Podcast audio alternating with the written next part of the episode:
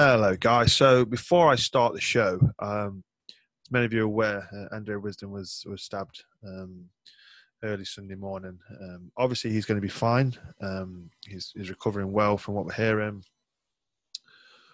But we had, uh, me included, as well as Jake Barker, Kyle Guest, Jack Barton, Tom Bishop, and Joe. As you many of you are aware, um, we put a fundraiser together to basically get a flag uh, to sit in the in the stadium um, of Andre Wisdom to show him that we were supporting him, we were with him, and we were wishing him a speedy recovery. Um, and I just want to say, you guys uh, that were involved in that, absolutely class. So proud to have worked with every single one of you on that project.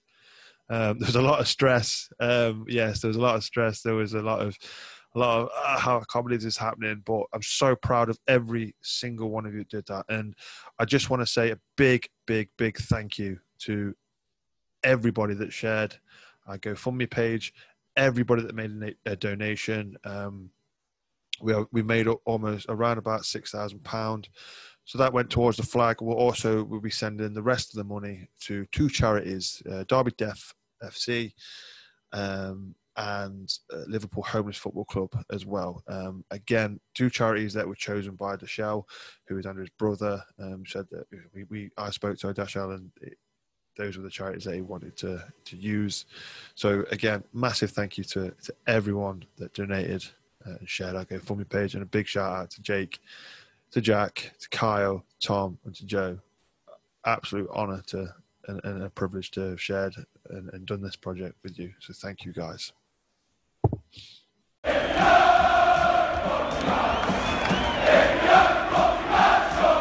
Welcome to the Rams Writer Podcast.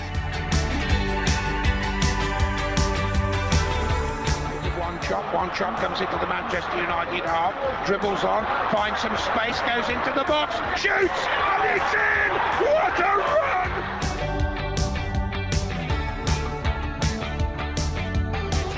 Penalty area. Got a man to beat. Cuts back. Goes again. It's Oh, what a goal! Tom arrives on the big stage for Derby.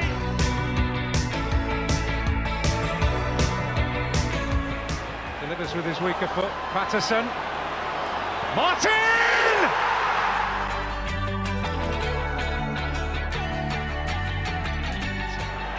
Keogh again.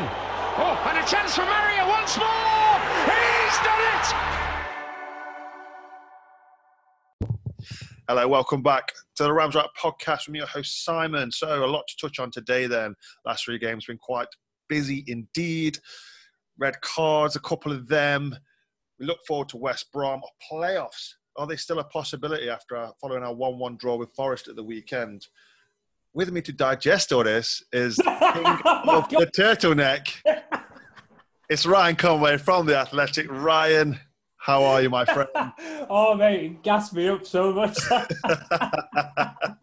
I'm doing I'm doing all right, although I'm not in I'm not in a turtleneck, and I've been given grief all day for this as well as Liam Rosenior earlier on. uh, his, his press conference. I'm in my Arsenal shirt. That is that is appalling. Did you rock up at, at, for the press conference in an Arsenal shirt? Mate? Yeah, so we're doing it. We're doing them over Zoom, and it was only when um, it was only when we were all already on camera and waiting for Liam. I was like, "Oh, sugar! I'm in my I'm in my Arsenal shirt. This is better though than um, when I did a Cocu presser in my Real Madrid shirt." so you can't do that. I'm surprised he, he allowed you in. he asked where my coat was. so we're we're slow we're slowly improving. We're slowly improving. But it's good to be back, man. It's real good to be back. I had fun last time. Uh, we are. I said, uh, you know, you. A lot of people messaged me and said, "Are you going to get Ryan back on the show?" So obviously we spoke and we said, "Yeah, we'll do it again." So I'm Absolutely. happy you're here, mate. I'm happy you're here. So obviously for my uh, regular listeners, the last game I covered was Millwall. Um, obviously Louis Sibley, Louis Sibley hat trick and a 3-2 victory. I've uh, been busy moving house, so that's why I've not done any. But since then, we've uh, had a 2-1 victory against Reading and a 1-0 victory against Preston North End.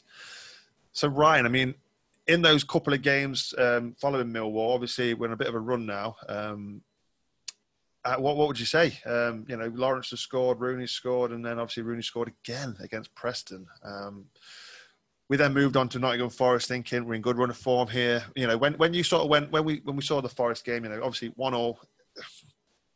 When you compare the performances, I guess from the Reading game and the Preston game, I mean, I, I thought particularly against uh, Reading, we were, we were very good in the first half. Preston, I think I felt we dominated the game. Probably, you know, we never looked in any real danger. Um, come come uh, come Saturday, come the weekend against Forest, and we just didn't sort of hit the ground running like we have been recently, have we? What do you think? I think I think the problem that um, not a lot of Derby fans will, will want to hear or admit is also Forest are a very good team.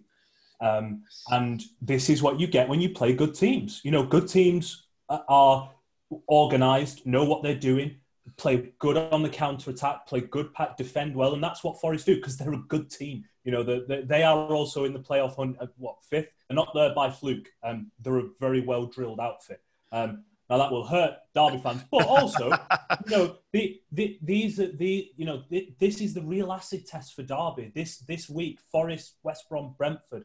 These are the real acid tests. Now, I've been impressed with how they've won ugly recently. Um, they've shown real character more than, more than anything. That you know, we were starting to see the sparkling football that was on display again um, in the Millwall game once they went one 0 down and, and, found their rhythm a little bit, and we saw it in patches against Reading and uh, and Preston North End. But what we've seldom seen is the ability to really, really dig in. And I'm talking, you know, last 15 minutes and Cocu's bringing Curtis Davies on, and you're thinking, wow, he is just shutting up shop. And and let's be fair, this is a tactical adaptation that I've not seen before from from Phillip, where where he's looked at the final 15 and just thought, nah, forget it. We'll we'll take one 0 Let's shut let's shut this down immediately. Um, because earlier on, you know, it, it was a bit gung ho. It, it was a bit, you know, let's try and get three and four and five, and yeah. you know, um, that didn't work. I mean, you look at the you look at the Barnsley game away where they conceded with basically the last kick of the game, and they, didn't really have a tactical plan to shut Barnsley down. And so, yeah, they, have won ugly, and that's a characteristic that they're going to need um, going into this. It's it's almost like a plan B. You yeah. know, we, we, have been screaming out managers having plan A's, plan B's. I think Steve McClaren was uh, one of them that we always sort of criticised because he didn't have a plan B. Um, Mean, from what I'm seeing from Cocu, he he won't. He's he's rigid with his formations. He's, he's obviously he's tried a couple of different ones out during the season that I don't think he's you know felt yeah we're going to get the benefit out of this. Um, but he's now sort of like say he's, he's adapting. He's going yeah 10, 15 minutes. We're a bit under the cosh. Let's bring on another defender. Um, and I think yeah Curtis Davies is you know he's quite I think he's quite happy to come on and and, and just just defend, isn't he? Really. Yeah, I mean, if, if, that's you know, of course, Curtis is the ultimate pro, and will always say that that he wants to start more games, that he wants to start in as many games as possible. But being the ultimate pro, I think he also accepts that the team comes first, the squad comes first, and if his job is to come in for the last 15 minutes plus injury time, so last 20 minutes, and just shut the operation down, um, you know, I, I, think it's something he'll do with great professionalism, even if it's not, you know, his his ideal playing uh, playing scenario. Um, so yeah, I think it's uh, yeah, I think I think it's a good bit of, of management. As you said, like Cocu's oscillated between a few formations, but I think we forget that he actually started the season playing the 4 2 3 1. He, he adapted, I think, out of not quite knowing his, his best um, squad. And I think there was a moment where he was maybe unsure if the 4 2 3 1 was best for the personnel he had. Yeah. And then, I mean, we saw him try a 4 3 3, which again, just slight variation. Uh, we saw him try a flat 4-5-1, 5-3-2 or 3-5-2, however you want to call it, uh, and a diamond. Yeah. Not, none of them really worked, if we're honest. They won at Middlesbrough with a diamond, but that was a bad Middlesbrough team. Um, or, or, at Pride Park, not at Middlesbrough, excuse me. They won at Pride Park against Middlesbrough with a diamond, but it was a bad Middlesbrough team. Um, they then played it against Forest, and oh, I mean, I watched that November game back, and they, they, they were poor with it. They were really poor with that diamond. Yeah, they had a couple of. Uh, I think they had a couple of moments, perhaps, with that diamond. But to be honest, that game was a. It, it was. It was. It was a poor game for me, to be honest. I think yeah. maybe the first half. I think yeah, we, we, may have edged it out, but I think Forest really had the better of the second half, and then one mistake was was all it took, really. Um, but yeah, so but looking back at sort of like Reading and Preston, I've, noticed that Mr. Wayne Rooney is on the uh, the score sheet now. For me, since the uh, since we've come back from the uh, the pandemic, um, from well from the break from the coronavirus um, and football's back, for me, Rooney's just he's not sort of been the player he was beforehand. If you if you get me, you know, I think obviously that is his age. He needs games, Mm-hmm. obviously. He's not. I don't think you know, especially against Forest, his balls weren't the best. His passing range that we've seen, but he's chipping in a goal still. Um, is that six now? Is he, is he got? Is it six? Yeah, five, six, six now for the season. uh, five in the league, and uh, yeah, he got one in the, the FA Cup against yeah, against Northampton. Northampton, the penalty, weren't it? Yeah. Yeah. So he he might be a bit of a I won't say passenger, but not quite there on the pitch. But he's, he's still chipping in with the goals. And what I think he's doing is he's basically giving the reins to someone like Max Bird to say, "Go and show everyone what you can do." Mm. I think the problem is, and I agree, um, and I and I said this on, on my Derby Digest after the, the Forest game, is actually if we're if we're all brutally honest, Rooney's been poor. But and I get that we judge him by different standards, but he's set those standards because of how good he is and because what we saw from him before lockdown was very good at Derby. Since I mean, against Millwall, he got his pocket picked twice by my count, and one of those almost landed Derby in incredibly hot water. And I think it was, I think it might have been Craig Forsyth or Matt Clarke um, does really well defensively to just stand up the Millwall player, but he gets his pocket picked um, against Forest. I mean, he was he was awful. He, he was poor. He was he gets in he gets in one quality ball which leads to the equaliser. But let's not forget he had a free kick in the first half on the you know other side Yeah, where he, sends it way too deep. Um, bad free kick from his standard. yeah, his, his mid range passing was well off. I mean, you have to give um, credit to Yuri uh, Ribeiro, who had those diagonals to Bogle scouted all Yeah. game long. But, but also, he, they were made easy for him to snuff out because, I mean, they were, they were dropping three or four yards short anyway. They, Yeah, his yeah, range just wasn't there. And I always go back to what Sir Alex Ferguson said in his autobiography, where he said, you know, Wayne is not a naturally fit player. He takes four games to get up to speed. Now, they've been off for three months yeah. you know, that that's longer than most off seasons uh, uh, at all. So, yeah, he's.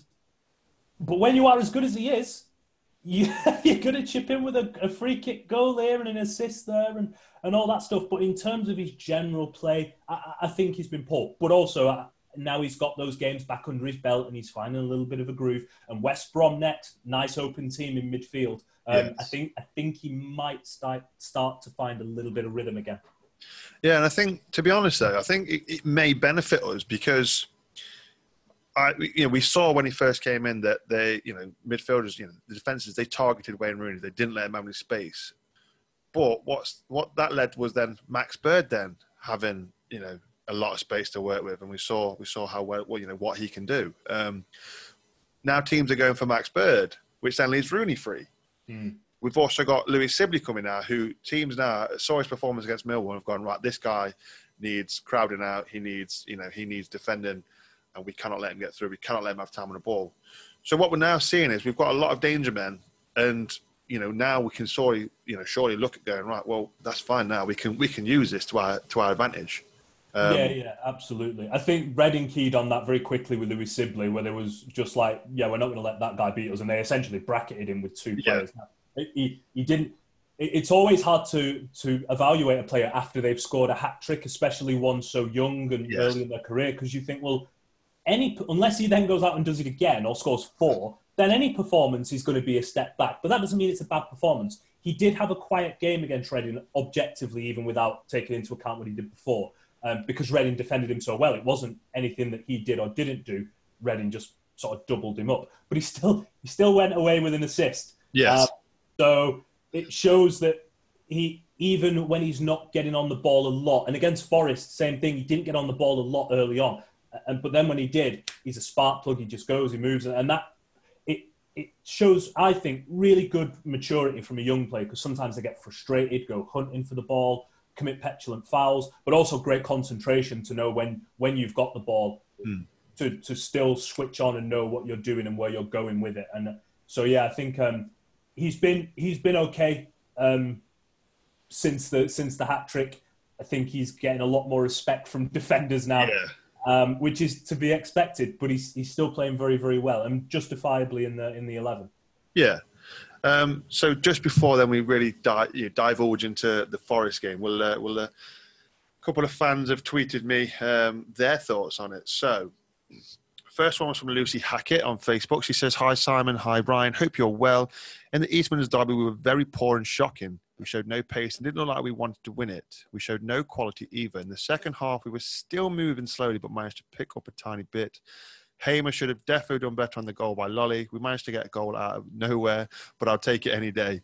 Shame about Waggy as well, getting sent off now, missing for three games, but overall, a point is a point on to West Brom. And uh, there was one more on that as well. Oh, a couple more. Uh, Roy Gibson on Facebook says Forest defence, wall, and counter attack plan worked better than our tactics on Saturday. With our unfortunate player incidents and tough running, I think the playoffs and Premiership dream will prove to be a bridge too far. But what is your opinion? We'll come on to that.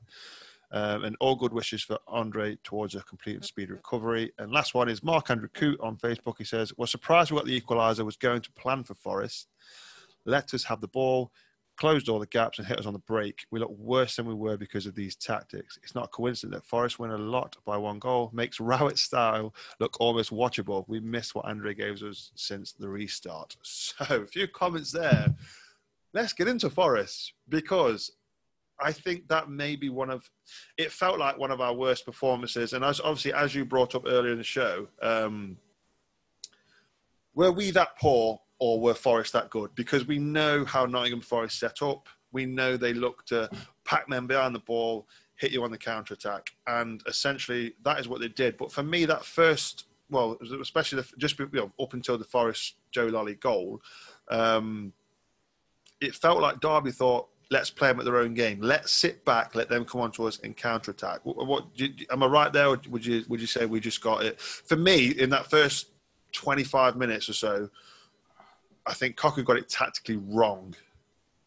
Yeah, um, I, act- I, I actually think I wouldn't say he was. I wouldn't say he was out coached. Um, I, I think Lamouchi, um, yeah, maybe a touch out coach because I, I, think Lamouchi identified a weakness in the system, mm. and and as I said on my on the digest, every single system has a weakness, um, and the the pro- the problem the problem that I had with and to pick up on the on um, what the first person commented was this um, idea that Derby didn't want it to me is a, is a, is a myth. Yeah. because actually when you when and I went and watched the, the game back when you look at it they're standing still because there is there are no gaps. There's no gaps for anyone to run in because Forest have a flat bank of four Ben Watson just in in the in front of them and then another flat bank of four. They had this 4-1-4-1 and usually they they don't play like that. They they normally go with a 4-3-3 or they match a 4-2-3-1. And this time they just went, nope, two banks of four, we're not moving, and you're going to try and play through us. Um, and when you're presented with that, and Liam Rosenior touched on it, Forest tactically adapted to what Derby have to do. And if you have never seen it on tape before, then you're kind of going to be like, ah, not quite sure what we're doing now, yeah. lads. And, th- and that's where all the static came from. And when they did create pockets of space, they were I think lulled for so long that they just they just didn't react quick enough. Jason Knight had a couple um, where he had acres of space and he just didn't move into them quick enough. And there was one instance where he had just loads of room, but he's just stuck out on the left and Rooney has to pass it another way. And he points to Jason and then points to the space where he wants him to be. And there, there was a lot of that. Yeah. Derby had to work so hard to create space. And then when they did, the players didn't move quick enough into them because they were not in rhythm. Now, that is a credit to Lamouchi. And again, it's a credit to this Forest team being very, very good at what they do. Um, you know, they, they were excellent on the counter attack. They were absolutely brilliant. Yeah. I mean, they've they, been like that all season, though, haven't they? Yeah. They, uh, uh, and, and, as I outlined in, in, in my piece on uh, on the Athletic, uh, for tactical reasons, Derby never got to grips with their wide men at all. Um, the the first goal, I mean, honestly, Forest have got four points from from Derby, and a lot of. I mean, you could argue that all four of those points Derby have just said, "There you go, have them," because obviously we discussed the the, the first um, in yeah. November where it's a, it's a Bogle mistake. It actually comes from good Forest pressing, but the Bogle pass is is wild. The the the Forest one, I mean, um, Jason Knight has taken Matt Cash on the overlap.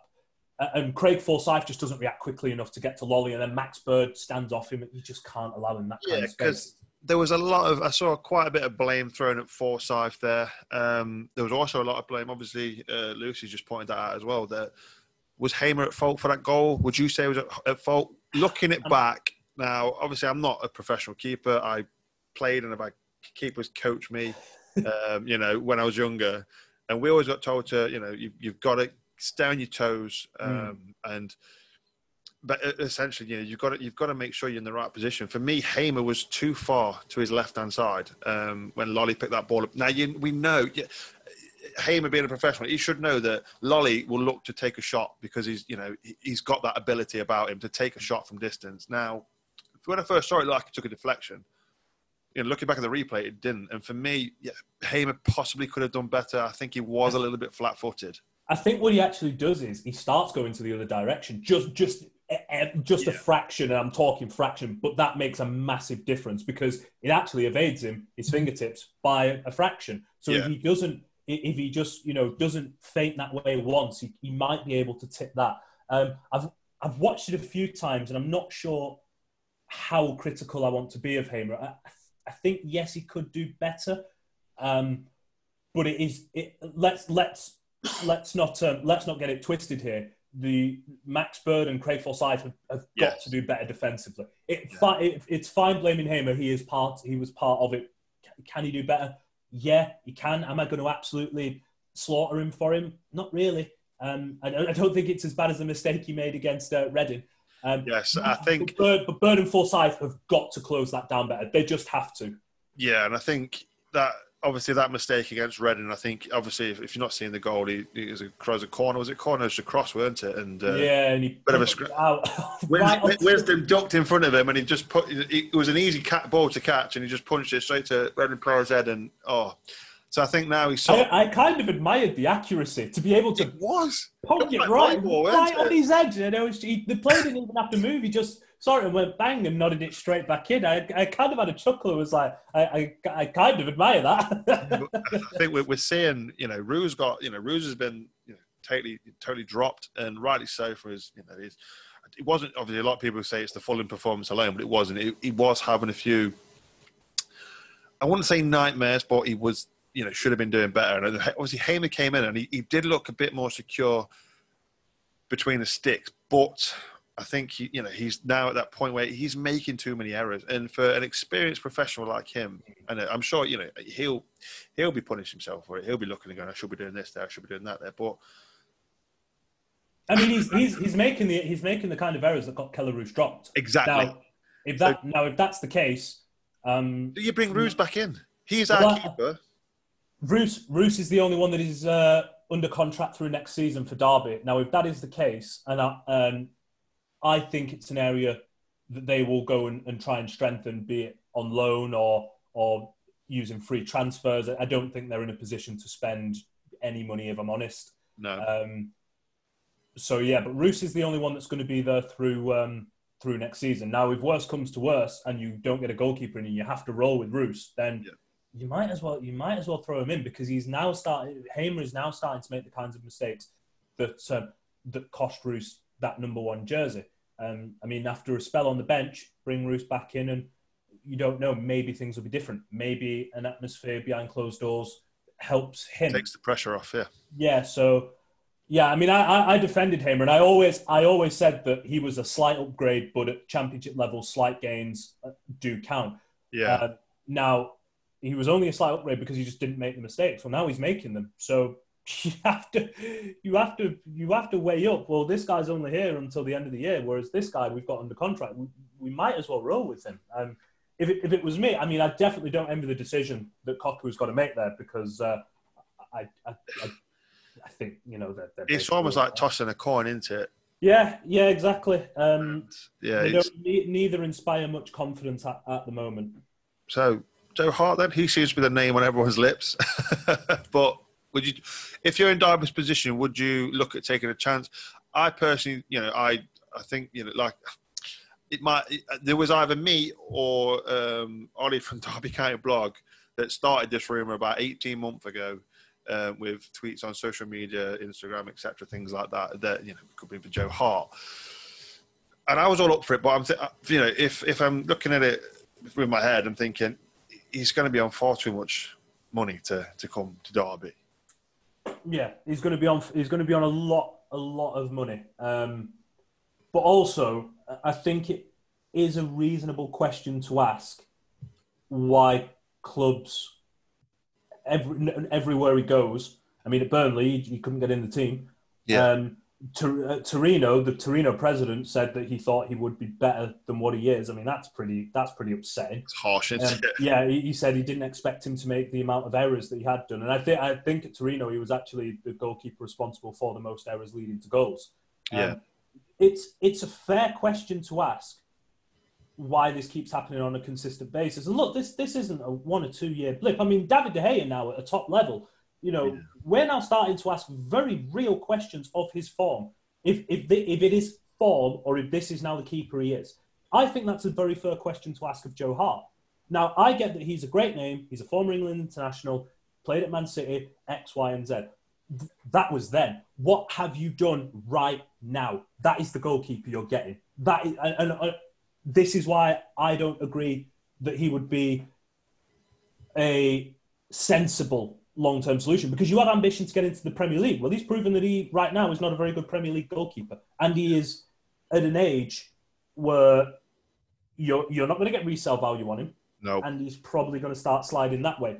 To me, if you want, if, if if you said you can have Joe Hart for one one year and it's just a free hit and you pay him nothing and, and whatever happens happens, you go, yeah, great, awesome, take him all day long. But uh, to me, it just doesn't seem like a smart building block move and. I, I'm just one of the, I'm just one of those people that thinks his, his powers are diminished now. Um, Yeah. if he turns up and proves me wrong and you know sees all the tweets that I've said about him and hears this and, and calls me an X, Y, and Z, great. I'll I'll take that all day if he's keeping you know. 20 Sliding into your DMs, yeah, mate. That's what you'll be if, he's, doing. if he's keeping twenty clean sheets in the league, I'll take it all day. But I mean, if he if he turns up and he makes similar mistakes to Kelle Roos, then there's going to be some real iffy faces going around there. Just quickly on these mistakes, they all seem to be the sort of you know the same you know type of mistakes. We saw it with Scott Carson last season. We've seen it with Roos this season. We've seen it with Hamer. Coming for the ball, you know, crosses, basic sort of goalkeeping coaching that you need. You know, do we do we do we think about questioning Shay Given and, and is he is he sort of bringing something to the table or Um, I, Or is it I'm just- Not, I'm not sure. I think I honestly think Derby have just not been great at identifying goalkeeping talent. When I did the piece on Kelle Roos and I spoke to some some of his old coaches and, and old teammates, that was an issue with Kelle all the way back when. So that's not a coaching issue. That at some point that's a Kelle issue. yeah Um, Hamer, Hamer was the same at, at, at Huddersfield. Um, you know, again, at some point, it's not a coaching issue; it's a player issue, and, and some sometimes those habits, um, you know, are, are just something that a player a player will have and will always have. Um, so yeah, I mean, is it is it fair to, to question Given? I, I honestly haven't spent enough time around Shay Given and his coaching methods to be like it's all his fault. Um, Yeah. And, I- and I don't and I, and I don't think that would be fair for me to, to critique his work without seeing his work. Yeah, but you, you, but the thing is, you bring up a great point because there is- there has been talk across social media about is it given? You know, me included. I've said it, but what what you've brought up there, you've said, well, you've spoke to you know coaches and, and former players of Kelle Roos. He's never been one to come and claim crosses, come and you know particularly command his area very well. And you've just said you know the same about Hamer as well. So clearly, then it's probably not a coaching issue within with Shay Given. It is obviously like like like you first pointed out. Perhaps it's a it's a Derby County trait of not you know not sort of bringing the right you know keeper in. I mean, if it was up to you, is there anybody that you'd sort of look at going, yeah, he, he might do a job, or you know, goalkeeper's a hard position to sort of pick into. Yeah, they're so difficult. And the problem is in this system, it's not just a goalkeeper. You're basically looking at someone like Ederson. Obviously, Yeah. if they could get Ederson, that would be great. Happy day. Um, yeah, but yeah, you're looking you're looking at someone like Ederson who essentially acts as the first defender as a sweeper. They are so difficult to find. Um, and you're looking at one on a, free transfer. I think Declan Rudd Preston is out of contract at the end Right. of this year. He's young enough as a goalkeeper. You know, he's, he's young enough yeah, would, and he's going to be free. Do you do you bring him in and let him compete? I mean, you know, Preston had a an okay defensive record, particularly through the first half of the season, I believe. Um, yeah, why why not? In terms of on on loan keepers, looking at someone like Martinez at Arsenal, who is at the minute their second choice, but Bernd Leno, depending on his fitness, would he drop down to the Championship? I, I- wouldn't mind to see it. There's a young lad at, at Manchester United whose name escapes me. That's a great Um, shout, Martinez is. That is a top. I wouldn't mind. I wouldn't mind it at all. Now that would be a bit of a stretch because again, he's at Arsenal, a top club. But if it's a case of, um, I know at the minute Arsenal have got a, have got a young lad. Was he's in my he's in my notepad somewhere. I'll have to find it for you after. But Arsenal have got a young lad that they're very high on at the moment, um, which would mean if Martinez is a, is a make weight, would he mind dropping down a division? Um, I'm not so sure. I, I said Michel Vorm in a piece about free transfers. Now that was me trying to think less about how I think football works and me trying to think about how football actually works. I disagree with you on that one about Vorm as well. Um, and I didn't, I didn't, I, I didn't agree with myself 100%, but it was like, look, that Cocu knows him. Um, he's going to be 37, a massive problem. Um, but Cocu knows him. They, they, he coached him at international level. Um, at Swansea, he was mightily impressive, and he's done okay at Spurs, and he'll be free. Um, and coming from being Dutch, he'll at least have some understanding of the ideals that Cocu is trying to implicate, uh, in in, um, in part. Yeah. Um, that was just me thinking, do do I like it? Not particularly. Could I see it? Yeah, I could see that. Um, yeah, it, it, it, it is a tough one. Also, Scott Carson is still a Derby player. Well, yeah, Um, I mean, there was rumours, weren't there, um, regarding him potentially going back to Man City to see his contract out, weren't there? yeah, I, I think my understanding is both parties are pretty happy to do that as well. Yeah. Um, but yeah, I, I, look if they if they could get um, Rudd uh, from Preston if he doesn't re up, then great. Um, if they could get Martinez or the young United lad on loan, then that would be great. And Michel Vorm, I mean, I don't like it myself, but could I see it happening? Yeah, I could see it happening. Um, Asmir Begovic is an interesting one. In January, there was some links Yeah. there, and they weren't they weren't not not true. Um, but the, the link weren't as concrete as it was as it was made out to to sort of be. Um, but they were. Exclusive free there, Rams Right podcast They fans. were, they were- I think. I think. I think I reported it in January. Sorry, mate. Yeah, um, Yeah, there was, there was, there yeah. was. Um, so yeah, our understanding at the time was that if any deal was going to be, it was going to be a loan. And at the time, Dar- Derby already had Hamer, who wasn't who wasn't playing. Or was he? Yeah, he was between the sticks at the time. Yeah. Um, so it was kind of like, well, why bring in another keeper on loan when we've got this keeper on loan? It wouldn't have made any sense. So yeah, maybe they take another look at Asmir at Asmir Begovic. Um, so yeah, they're, they're they're the keepers that I that I like that I think you could get and that f- you have been connected with. Yeah. Um, I, I would expect a lot of goalkeeper rumours to be flying around Derby come well, we're in summer, but come the transfer window being uh, being open. Yeah. We've, we've, we've totally digressed from what we we're talking about. We've gone from Forest uh, to, to Keepers. all, it's all things, it's all things Derby, mate. Who cares? It is. It doesn't matter, does it? Exactly. Um, but yeah, anyway, going back to the Forest game then. So we're saying it probably was there was a, there was multiple personnel we could say that were, were at fault for the goal. But I mean, other than that, um, I think Derby struggled to create anything. You, you obviously mentioned that. I think Max Bird probably had our best chance, um, especially I think uh, it was second half. And Louie Sibley got he, he got down to the byline, pulled it back, and Bird just couldn't get out of his feet. Now, I think I think Bird because back he's at naturally left-footed. yes, Sorry, I was going to say I think Bird because he's naturally a foot. He tried to get it on his left when actually he should have just hit it with his right first Yeah. time. But But watching that back, if it, when he obviously he got it caught under his feet, rather than shooting, he had Sibley and Martin screaming at him on it mm. free on his right hand side from about eight yards out. You think he just find it, but obviously in that moment when you're a young player against your local rivals, you you're you're, you're what 12, you're 10, 12 yards from goal. Your first instinct is that I'm going to put this in the corner. But yeah. But other than that, we, we just struggled. Like like we said, we struggled to break them down. They probably should have won that maybe two or three nil. I think Grabban missed a sitter, didn't he, from eight yards out. he, he missed two. Grabban Yes. missed two. Very good chances. Tiago Silva hit the post Uh, Hamer, Hamer made another save down in the corner from Lolley. from from Lolley. I mean, honestly, mate, to say it could have been two would have been kind. It could have been four or five. Nathan as well.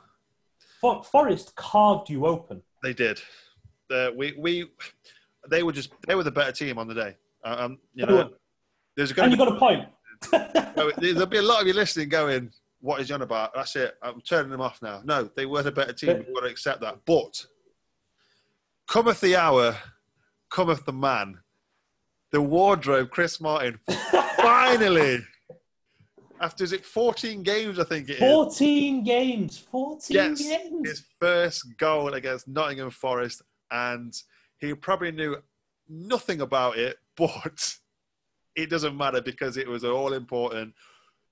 You know, off his back, neck, or shoulder, something like that, from about two yards out, and yeah, the crowd at home would have gone wild. I'm sure there was, if there was some in the in the stade in the stadium, I'm sure they would have gone nuts. Ryan, what was your reaction? Were you going nuts or? What? No. I, tell, you what the reaction was. It was very strange because obviously when that happens, is it every, you know, Forest are appealing it's no goal, Derby are appealing it's a goal, Forest bench is screaming no goal, the Derby bench is, is up in arms, and everyone in the press is just sort of going like that. Uh, and panicking, like you know, Nico is deleting, you know, hundreds of words from to, to completely reach to completely changing his player ratings and everything. is, is to completely restructure the match report that he's that he's done on Derby losing one 0 He's just completely obliterated that, so he's unhappy. And I'm just kind of, uh, uh, and I tell you what, the tweet that I sent out, which just sort of says "goal Whittaker off," I was halfway through composing something, a, a tweet. Um, and I think I think I, it had like Morgan Whittaker takes off as, as something like like that. I think it, I think I was tweeting about the free kick and about it being the last chance. yeah, But by the time I was like, well, all right, I need to now watch this because if it goes in, I need to know what's happened. yeah. So by the time the goal had been given, I was trying to delete it and eventually just thought, sod it, and just Yeah, ended yeah. mashing the keyboard and send it. Because there- uh, uh, there's just this this sense of urgency that you get from everyone, and everyone around you is looking, and everyone in the press box is going, who, who crossed it? Who knocked it in? Who was at the other end? Was it Forsyth? Who was the key? Who was the defender he was round? And you just sort of your mind is just sort of spinning as. So yeah, it was it was a very strange, a very strange reaction. Um, it took a little while to. It t- things like that take a little while to sort of be like, what what actually just happened? You know, you see that you you see the ball in the back of the net and the players run off, and you just sort of sat there thinking, but what actually happened? yeah, yeah, yeah. It was a scramble. I mean, I remember watching it. I had, uh, I had, I was with my nephew, and you know, we saw. But the thing was, though, if you go back to the free kick, that it, there was no need to commit that free kick. You know, um, Samba had the ball, you know, at his feet, and Worrall just took out Whittaker from, you know, he must have been 40 yards away. No need for it. And then obviously Rooney steps up. You're thinking, if you're going to need one good ball, give it now. He does. Samba flaps. Evans, I think it is, keeps it in play.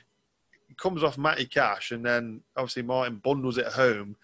Now, when it, on first look, I, me and my nephew were jumping up. That's a goal, and we thought, oh, he's not giving it. And then it was like, no, it is a goal, and he gave it. So it was just mass hysteria. You're thinking, we've done it. I can't believe it. I'll, I'll, I'll be honest. I, I didn't think it went over the line. Now, obviously, the ref has go wristwatch technology, so we know it did. It doesn't matter what. But on first glance, I'm I, I'm sat there thinking he's not going to give that.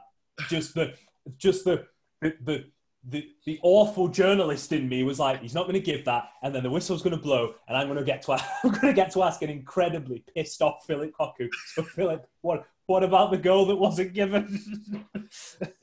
Well, yeah. I mean, we, you, you tweeted out how Forest Camp felt. Now, how, how was that? What was that tweet say? What did that tweet say? Well, that yeah, that was that was as, as they were because basically the, the away teams at Pride Park, they come out through a tunnel, a, a, separate. uh so they don't come out through the actual tunnel. They come out through one of like the confectionery, uh, you know, concourse, concourse exits. Yeah, they yeah. come out through one, of, and it- it's right beside where where we sit as, as- the press, where I where I've been sit for the last couple of times, just off to the to the right. Um, and as they went down the, the tunnel, we heard some shouting and screaming, and then we sort of looked round, and then we just heard someone go, "Went and fucked it," and then just a bang, which we which we assume was the Forest dressing room door. Um, but that I, I, I got it on good authority that that shouting match went on for a good while amongst the Forest ranks. They were not happy. They, they were not happy at how they uh, how they threw that lead away at, at all. They were they were furious with themselves. Yeah, I mean, obviously, you got to you got to interview Big Phil afterwards. I mean, what was his reaction like? I, I guess he was. We saw we you know the replays on uh, from his celebration. We saw them on Sky, and he was. I saw that. I saw, it, he, it was so that we're like, go, what, no, and he, he, looked, he looked like a kid that had just unwrapped his bike at Christmas. you know what? He got absolutely slaughtered by some of our fans at the start of the season because he shows no emotion. You know, and you know, that was the, that was a side of Philip Cocu that I don't think any Derby County fan has seen this season. the, the most animated I remember him being was the Birmingham game after the drink driving incident when you win. Yes. And at full time, you know, he's double fist pumping and giving it the big one. But that was the most animated I've seen. Funnily enough, though, he was a bit annoyed at the press conference. He was annoyed, and he said it himself. uh, You know, um, uh, uh, did I ask him? One of us asked him. You know, you you've snatched a point after going one 0 down, and you're back against the wall. You're like, yeah, we snatched a point, and that's great. But I'm annoyed. Why do we have to go one 0 down to to react? Um, and I was, it it was. Yeah, he was. He was. He was very. He was very happy that you got a that you that they got a point. He was very annoyed that that they didn't play well. He was very annoyed that there was a lack of urgency. He was annoyed that again they had to go one 0 down, um, and he was a little bit annoyed at, at Waghorn. I don't. I think he was more annoyed at the situation because it now meant that he was, a, you know, they're another man light, and when they can ill afford to be. Um, It should be no, It should be noted that after the game, after everyone had gone, apart from just a couple of press members, um, Waghorn and, and Cocu were in the dugout, and, and you know it looks like Waghorn's trying to explain what, what's going on, and, and Philip Yeah. just stood, stood there and he's listening, he's nodding, and then it ends with Philip just giving him a nice pat on the back, and, and they go down the tunnel together, and you just think like, yeah, because you know you know Waghorn will be upset, so there's no need to dig him out. He will be devastated, and it, so he, he was annoyed at the lack of bodies that he's now going to have available to him, particularly on the wings. He was annoyed that they had to go 1 0 down to react. He was annoyed that it took them so long to start playing, but he was he was happy with the point. And, and critically, he was like, "We're unbeaten in six, um, Yeah. you know, and we and we and we move on." Yeah, so I mean, you brought. Up, I was going to bring that wag, uh, up Waghorn because obviously we didn't talk about that. But so Waghorn then, without him, was it a red card? Do you think? Yeah, I think it was. Yeah. Yeah, I think it was. I, th- Look- I think if if we're honest, it's it is a bad challenge. It's not a red miss challenge. No, because I think what actually really happened is, he, times it. yeah, he goes for the ball as well, but I think Whittaker puts a foot in Mm. and just knocks the ball away. But yeah, yeah, you know, he didn't mean, and it was quite interesting. You mentioned obviously the dugout because um, on on Radio Derby afterwards, Ed Dawes was sort of mentioning that and just sort of looking at the reaction, and you both said the same thing. It, it just looked like it was, a, you know, a, a, a civil conversation about it, and that, that's fair enough. But obviously, we we lost Lawrence for a fight against Reading, uh, you know, at the end at the end of the game against Reading. Yeah. But again, I think you brought it up on your digest that day that if someone's got your their hands around your throat, what- Yeah, and like, look, I, I, I can I can see both sides. Like, I, I spoke as if it was me personally, because if that was me, if that if, if someone would have done that to me, then yeah, I'd, I, I mean, I'd have gone in for a sum as well. Do you know what I mean? And I think the the problem, and I just tried to keep it real, because I think the problem that we have is a lot of people criticise Lawrence for that, but a lot of people would have also done what Lawrence did, and that was the big issue that I had. Uh, uh, you know, let- let's be real here. You know, we've we've all we'll have all had situations like that out and about when you're out with your mates having a drink or whatever it is. When you know it, it gets a little heated, and you know sometimes the more sensible one drags back, and, and sometimes you get in a bit of a scuffle. Should you do it? No, you shouldn't. Can you understand why you get into it? Yeah, you can, so long as you know it it, uh, it it doesn't escalate too far. And I think I was just trying to keep it real. That was all. Like, look, should he have walked away? Of course, he should have walked away. Do I understand why he didn't? I understand why he didn't. Um, yeah, it's he's going to miss. He's back for the Brentford game, which is uh, a, a good thing for them. Now they're going to miss Waggy for for three games. Um, I'm not sure what Cocu does. And I'm honest with you out wide. I, I like um, I, I like both Knight and, and Holmes. The work rate is exemplary. Um, defensively, I think Duane Holmes' defensive work is is overlooked. Um, he's he's very very good. In, in fact, so much so that they actually swapped him and put him on the left Yes, I noticed that. I think because Forsyth was struggling with Cash and Lolley, weren't he? Yeah, he was, and they put and they put Holmes on the left to deal with that threat, and they were much better at doing it once Holmes went out on that side. Um, I actually thought attacking wise we were a lot better as well. Um, yeah, yeah, yeah. I think I think so. I think I think that was a byproduct of basically the basically on that left side or the Forest's right side, them respecting the defensive attributes that Holmes had, and basically just meant that Cash just could, couldn't keep running free, which Yeah. meant he kept him pinned back, and therefore it meant that Derby had a bit more space to operate in. Yeah. But, but they are a bit ponderous, and they, and this isn't a critique. They're not natural wingers. No, no, no. That isn't the position that, that they are um, conditioned to play. They're not natural wingers. Um, I kind of, I kind of think, I kind of think just a little bit. I kind of think that you might see Florian Jozefzoon. He- I, I, I would quite, you know what? I would go with that. I was quite happy when he got brought on. Um, I just thought, right, you've got no pressure on you. All your teammates big you up. Let's go see it. Don't matter if you make a mistake now because you're not going to have 28,000 Derby fans yelling at you, calling you shit. They're not. Just go and do what you can do. And, you and, know, and by all accounts, he was excellent in the two behind closed doors games against Stoke before Yeah. Derby. So, you know, there's a talent in there. There's a there's a talented player in there. Um, but I think for natural winger purposes, I, I, think uh, I have a feeling that we might see him in place of Knight. I personally, in my head, I think he might stick Holmes on the left and pop Florian on the on the right against West Brom. Very interesting. That brings on to West Brom quite nicely. That does. So obviously West Brom then uh, again looking for them automatic spots. Won the last two games uh, since come back, but they lost. No, they drew. Didn't they? They drew, they drew and lost before that. Mm. Can we? Can we do it? Can we? Can we get a result without Waghorn, without Lawrence? Can we go to West Brom and get something? Because we'll talk about playoffs. Obviously, we were a point away before the weekend's fixtures. Now, obviously, with the point against Forest and Cardiff winning, we are now three. Hmm.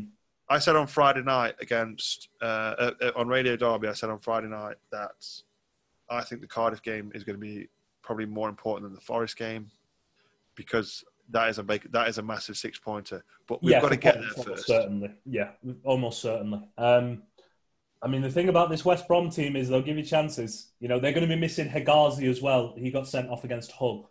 Um, they're going to be missing him. That's a big, big miss. He's a big centre half for them, met, you know, figuratively and literally. He's massive. um, you know, so he's going to be a miss. Um, the thing about Forest, uh, sorry, Forest, West Brom's midfield is um, they're pretty soft. They, they, you know, they'll they have sort of three creators in there, um, and don't really have someone who is is willing to track back. I think and, and stick Yeah. on a on, on a on a marker. You know, they've got um, uh, Jake Livermore, um, Sawyers, and uh, is it is it Kro- Krovinovic Krovinovic um, in there, and, and they're they're good, but they will allow you to play through them. Um, And I think if if there's ever a game where you need your centre of midfield to get back on track, this is the game, particularly with your issues out wide at the moment. Um, so yeah, uh, this will be a tough game, but I, I, West Brom will present Derby chances to score. It's if Derby can take them, and then obviously fall back on what they uh, what they do in terms of locking it up in the final in the final twenty. Um, I, but you know, West Brom is second for a reason. Where uh, Slaven Bilic is a is a very good manager. Yes. Um, look, I, I've said I've said Derby needs seven of nine from this week, and I've said I also don't think they'll get it. Um, you also said you reckon we'll finish tenth as well. I mean, when you look at ten point, point, points wise, like they're not that far off. Uh, but, I was on. But, but, but also, if, if, they, if, if I, I could, I could sort of double dip here because if, if if they lose their next two, and I am also, I'm definitely not campaigning for that, by the way. But if they lose their next two, they drop significantly. So I'd be right. You know, this is a tricky week where I thought they'd slip up, and I'd be right, and I could be right on both counts. So You you know. I'll, I'll either look like an absolute smart ass or my mentions will be horrific for the next week. Um, in my last podcast, I was with Richard Cusack, and I brought this up, and he said to him, "Tenth, we'll have him. we'll have him for that." well, you know my feelings towards Richard Cusack. Yeah, no, because obviously, I think at the time, I think it was it was on the uh, Radio Derby, weren't it? I think you said tenth. I think uh, did Ed say? yeah, Nico said Yeah. Nico said ninth. But I think that the and I think the problem we not the issue, but the thing we all looked at within that was this week. And I think we all sort of said the similar things of this is the acid test. Yeah. These are you know, Derby are seventh. They've done incredibly well to to climb up that table. but these are these are quality, op- you know, real quality opposition that they're going up against, and this is if they beat them, then fair enough. But if they don't, you have to look at the squad and go, this is what we have to get to next year. Yeah. That is the that is the quality of opposition, the the quality of team that we have to be next year. Um, so yeah, I, I think they'll draw personally because I think West Brom are good enough to score them themselves, um, but they will give you chances. It, it wouldn't surprise me if it became an entertaining two-two. Um, There's Ryan's prediction there 2 2 draw for West Brom. Wow. Well, I mean, oh, you're dumb. I don't even know what to. oh, because it was a, it was a. It, to be honest, I felt it was a bit of a dull one all at the at the start of the season. You know, we should, probably should have won that game though. In fairness, you know, Waghorn missed a penalty.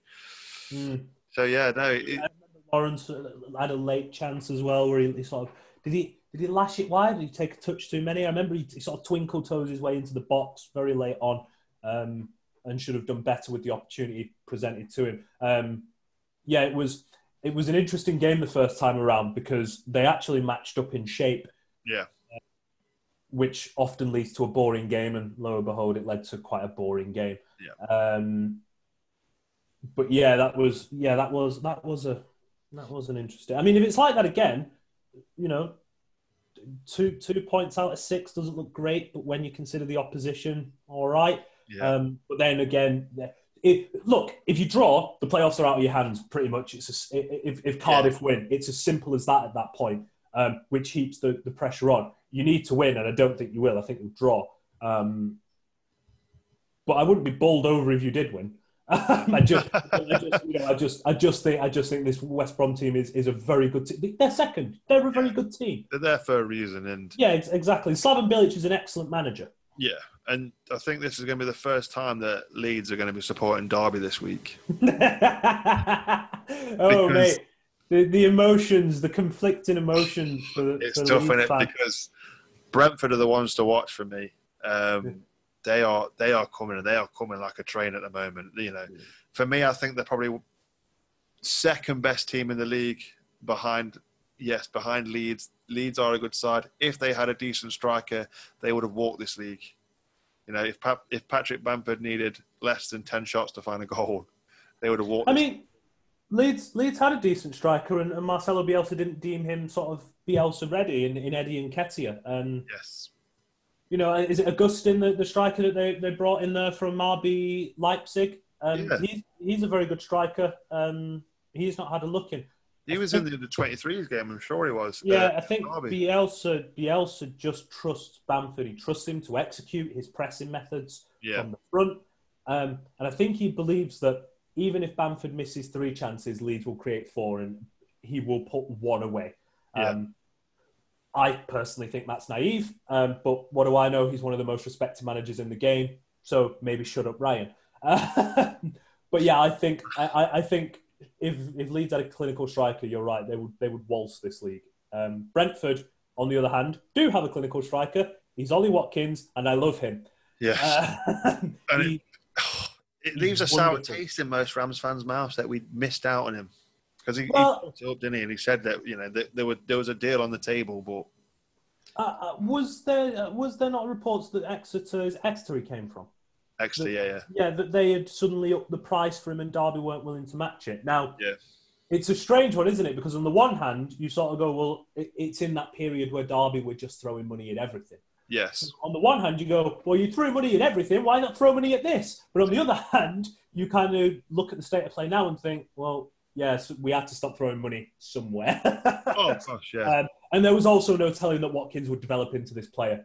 Um, he was he was the right player at the wrong time. yeah, yeah, almost. I mean, If it's come through now, and you've got Philip Cocu there, you'd think, right, well, yeah, let's get Yeah. him. We'll pay. We'll pay. We'll pay the. I think it was five million that they, they decided they wanted him for, and it should have been Yeah. about two and a half or something daft like that. But yeah, and I think I think at, at that point we, we didn't have a manager that was going to develop young players. You know, if you if you like. So yeah, no, I think right He- player. he fits into that Brentford system so well as well. He play, and I mean, he'll play as a nine, or he'll play on the left as an inside forward. He models his game after Henry, and it, boy does it show. Yeah. Um, is it, it's it's not just the the playing as a nine or, or out wide, where obviously where Henry could could split between the two. It's it's the subtle movement, the the, the feinting to go one way before then drifting and moving back and just creating a little pocket of space. It's it's the dribbling technique, it's the deft touches, it's the it's lethal finishing at times.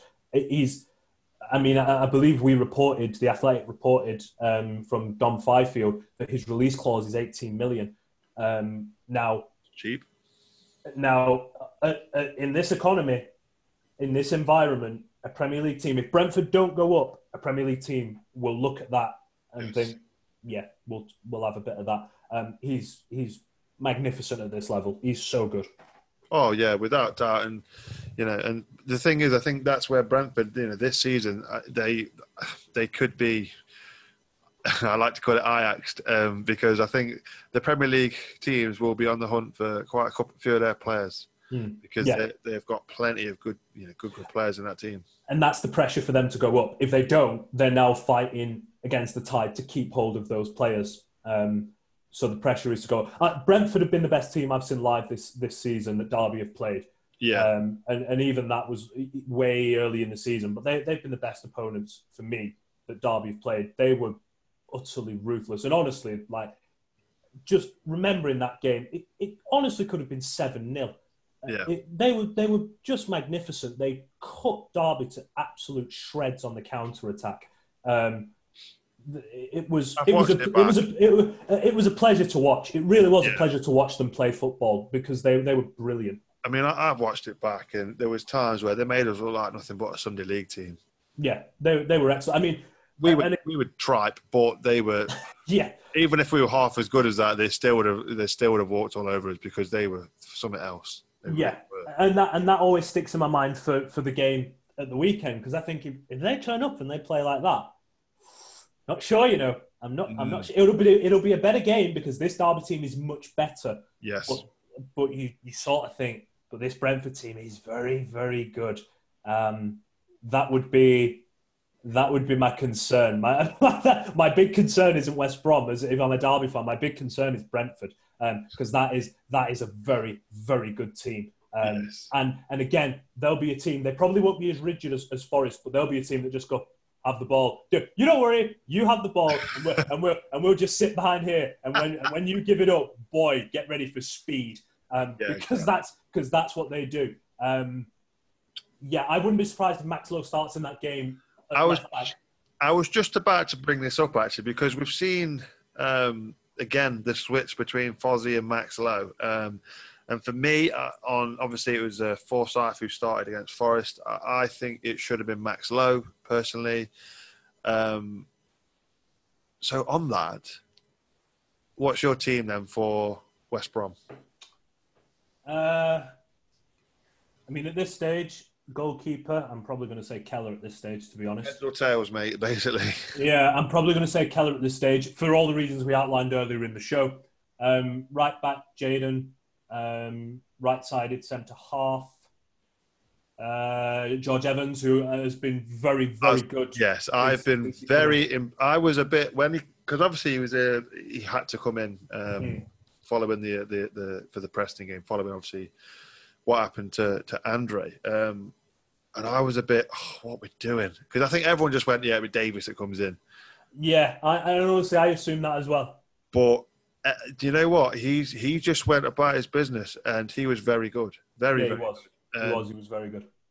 Again at the weekend, um, passing wise, it, again he was a bit, you know, his, his passing range wasn't. It was a bit off. But again, I think that we've got to give credit to the Forest defence. But he and there was that one as well. He had a bit of a bit of a howler where he decided to knock it out for a corner.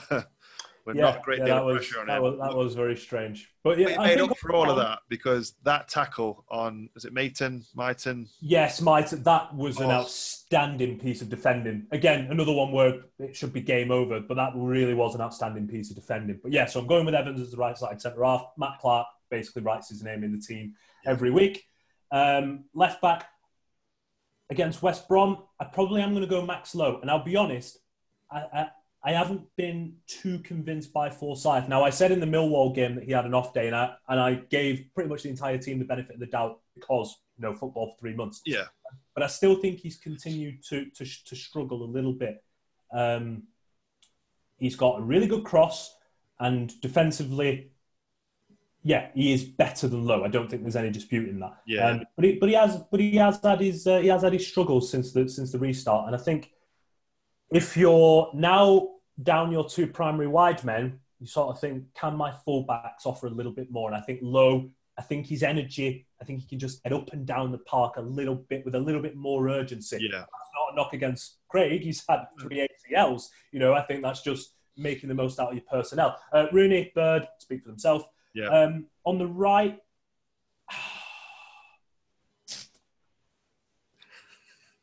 if, if this happens, please don't embarrass me. But on the right, on don't embarrass me, Florian, if this happens. But on the right, I'm going to go Jozefzoon. I think My guy. There's I a think- virtual fist pump coming in now, mate. I think Jason struggled a little bit against Yeah. Forest. Uh, and again, you know, this, this isn't to, to criticise Jason. He's done excellent in his first year. Um, but I've got to be fair, and I, I think he struggled a little bit defensively. I thought he was late to a couple of bits. Um, you know, and I, and I thought going forward, he didn't. He just doesn't have the directness of a winger because he's not a winger, and that's Exactly. fine. And that's fine. Um, so yeah, I'm probably going to go Florian on the right, so I can pop Duane on the on, on the left. Um, I mean, you sort of scratch red and go, he doesn't play there. No, he doesn't. But you kind of have to deal with the, the hand you're dealt with. I, I, I can't remember who I actually said this to, but I actually wouldn't mind seeing um, Morgan start on the left. Um, look, worst comes to worst. I, I don't think Whittaker can operate on five minutes here, 10 minutes there, 20 No, minutes when, when 2 0 down against Hull He needs minutes. what I propose to flip it the other way is if, like, look, if you're going to not waste, but if you're going to use a sub to bring him on for three minutes, give him 45. You now have five subs. Give him 40. If, if he sucks, you know, that's harsh. But if he's not good after 45 Yeah. minutes, take him off. Worked fine for Max Bird. Um, Jason Knight has had this, uh, the same treatment, I believe, this season. But I think he needs to start. I wouldn't hate Morgan starting um, and Chris Martin up, up, up front. Um, that, that's the that's the team I'd, I'd go with. That's that's yeah. It's a tough call, isn't it? Especially when you've got Lawrence and Lawrence and Waghorn out. You're thinking, oh, it's two key players there. You know what's been nice though is to see Hector Ingham on the bench and to see your boy on the bench, Hector Brown. been on the bench. Jordan Brown has been on the bench. Um, it's good, and I think again, you know, um, I think every fan needs to give Phillip Cocu the benefit of the doubt that he kind of knows what he's doing because his track record this season has been wonderful Well, with yeah. Bird, Knight, um, Whittaker. I don't, I don't agree on, but also this is probably for another episode. But there are reasons that his transition has been trickier. A lot of reasons why his transition has been trickier. Um, so, and they're not personal; they're they're just a lot of deep tactical reasons that we Yeah, can yeah, get yeah, into at another time. Um, so yeah, but Bird, Knight, Sibley, his re- look, his record's exemplary. So if, if Hector Ingham gets on the bench and he just goes, you know, just take it all in, take it all in. Brown gets on the bench, take it all in, take it all in. Um, yeah, that's good. That's good for everybody. Uh, it makes the young lads feel like a real part of the first team. Um, you know, it gives the academy lads behind them a chance to look and think, yeah, they're, they're getting on the bench. That could be me. That could be me. Keeps the experienced lads in the squad on their toes because they're suddenly thinking, who's Yeah. this? y- Who's this young lion snapping at my? Yeah. It's just good for everybody. Um, so yeah, I'm, I'm, I'm, in, I'm encouraged by it. And again, you know, I, I, I would trust Phillip's usage of, of those of those young players. You know, I would I would kind of like to see Derby batter someone so it's done after 70 minutes and, and he could throw Hector Ingram on because I, I really want to get a look at him in, in the first team. Yeah, of course. That that would that would be great. And if you want to do that, Derby, that Yeah. would be great. You go ahead, you go ahead and, and have this game out of sight, three four nil after 70 minutes, and I, I'll take that all day and then throw the, the young lads on. But uh, yeah, Yeah. no, it's it, it is it is interesting the how he you know he just dips him in and out. Yeah, and just to end, then I'm gonna. There was a your piece on Max Bird that you did, uh, your, interview with him, and he stated that at the start of the season, the players were finding it very hard to cope with his training methods. However, now they seem to have got to, to grips with that. We are now seeing the benefits of Phillip Cocu's training uh, methods, and I think this is what where it becomes now, where we need to keep a manager in for more than a year to get some consistency. I I just feel you know, playoffs. Yes, they are doable. Will it be right to go up? Probably not. Would you refuse going up? Definitely not. But Yeah. you know, if we stay down and next season, you know, we keep this, you know, we keep as many bodies as we can in, um, then I think that we- we're going to absolutely nail it next season because everybody will be used to Cocu's methods. Cocu's had a year now in the championship. Um, and I think, you know, we, we can, if we don't get promoted this season, we don't, it matter. You know, December, we were, I think we were five, was it five, six points off the bottom? Yeah, you were you were six, you were six points off the bottom, um, which was a concern. Exactly. Who would have thought that in you know what uh, seven, well I guess six months time, but whatever, um, we'd be talking about playoffs. No, yeah, So yeah. And, and again, I, I, I tweeted that with the graphic of the table out. Like, if if after Boxing Day's draw against Wigan, I said to every Derby fan, "Don't worry about it. Your playoff destiny will be in your hands with five games to go." You'd be like, "Yeah, I'll take that." yeah, yeah, Absolutely. Look, whether honestly, I think it's a free shot if I'm honest because of where you were. massively. I honestly think like if you finish tenth, then yeah, it's so. You finish seventh, eighth, ninth, outside of the playoffs, whatever. Yeah, it sucks. That sucks. But as year one of projects go, with everything in context around it, you go, yeah, that's that's really good. Actually, that's really, really, really good. The Max Bird interview was interesting when he mentioned that because um, he, he said, you know, that they really did struggle with it with his methods, and they and they really didn't. At one point, they were really like, we're not going to be able to do this because he was he was packing them in in in really tight triangles and squares. It was one touch, two touch, ball gone, ball gone. If the ball even lifted the ground, he Cocu was blowing his whistle, stopping the drill dead. That You was- start, you That start was again. whole team then, not just the young lads. That was everyone. That was everybody. That that was the squad. Um, Wow. Now I, I'm just going to tease here. I've got a massive tactics piece on on Phillip Cocu coming up um, next month. Um, I'm just going to tease that, and it, and it and it really is a big, in-depth, full throttle, conceptual tactics piece. Um, because you call it Cocu ball, but there, there's actually um, they, they've they've had another word for it for years. It's called total football and, and and there are there are there are and I'll, again just it, there are there are a lot of concepts that he is using from that school, and I've got a massive tactics read coming up on it on it next month. Um, yeah, not really, not not easy to try and play total football, but if he's going to try and do it, then it's going to take a while. But uh, yeah, so you can look forward to, to that, you readers of the Athletic. Thank you. I, I, Look I- at him plugging. Get away, eh? Listen, you, you want me to plug anything at work? You tell me, I'll go plug your stuff at work, my guy. Nah, that's fine with me. That's fine. Well, in fairness, mate, a lot of a lot of a lot of Twitter users are, are, are definitely wanting to read the Athletic because, obviously, as a subscriber myself, I got gifted. I was allowed to give five people a gift, and my inbox went crazy. They're gone in, in about ten minutes. Li- Listen, listen, man, I should thank you for that actually because you started it, and by the end of the day, I think we'd given away about 50 guest passes because everyone then jumped on the bandwagon and was at me and was saying, I've got five, I've got five. And by the end of it, we'd given away 50, which was just absolutely incredible. Um, so yeah, I would, I would like to, I would like to thank you for that. I don't know if they pay you. Uh, they don't pay. They, they didn't give me any cash to send on to you, so just a That thank sucks, you man. I can give You you. need to go and have a word, mate. Say, look, look, he's giving you free stuff. Listen, my, my own podcast first, then we'll get on to your money. What's wrong with this one? well, If you, no, if you want to be part of the Athletic, I'll try and make that happen, and we'll get Rams right on the Athletic, man. spot on. That's fine with me. That's fine with me. That's brilliant. Anyway, what what what a pleasing way to end the show. Ryan plugging his uh, next tactical piece. You know, so I am now gonna. You know, Ryan's now gonna get me a job at the, the Athletic. So that is that's incredible as well. So all in all, happy days. We've got West Brom Wednesday night.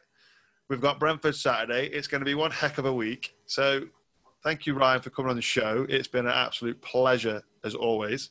Um, Pleasure's all mine, my guy. The pleasure's all mine. Thank you for having me. If you guys are not following Ryan, and you should be, his Twitter handle is, It's at RJ Conway ninety two.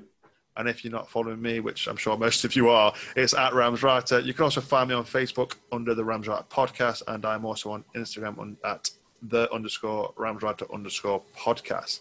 So thank you so much for listening. Unfortunately, um, we were obviously did plan to have Dash L, but for one reason, for, for you know, obviously personal reasons, he's not come on, which is fine.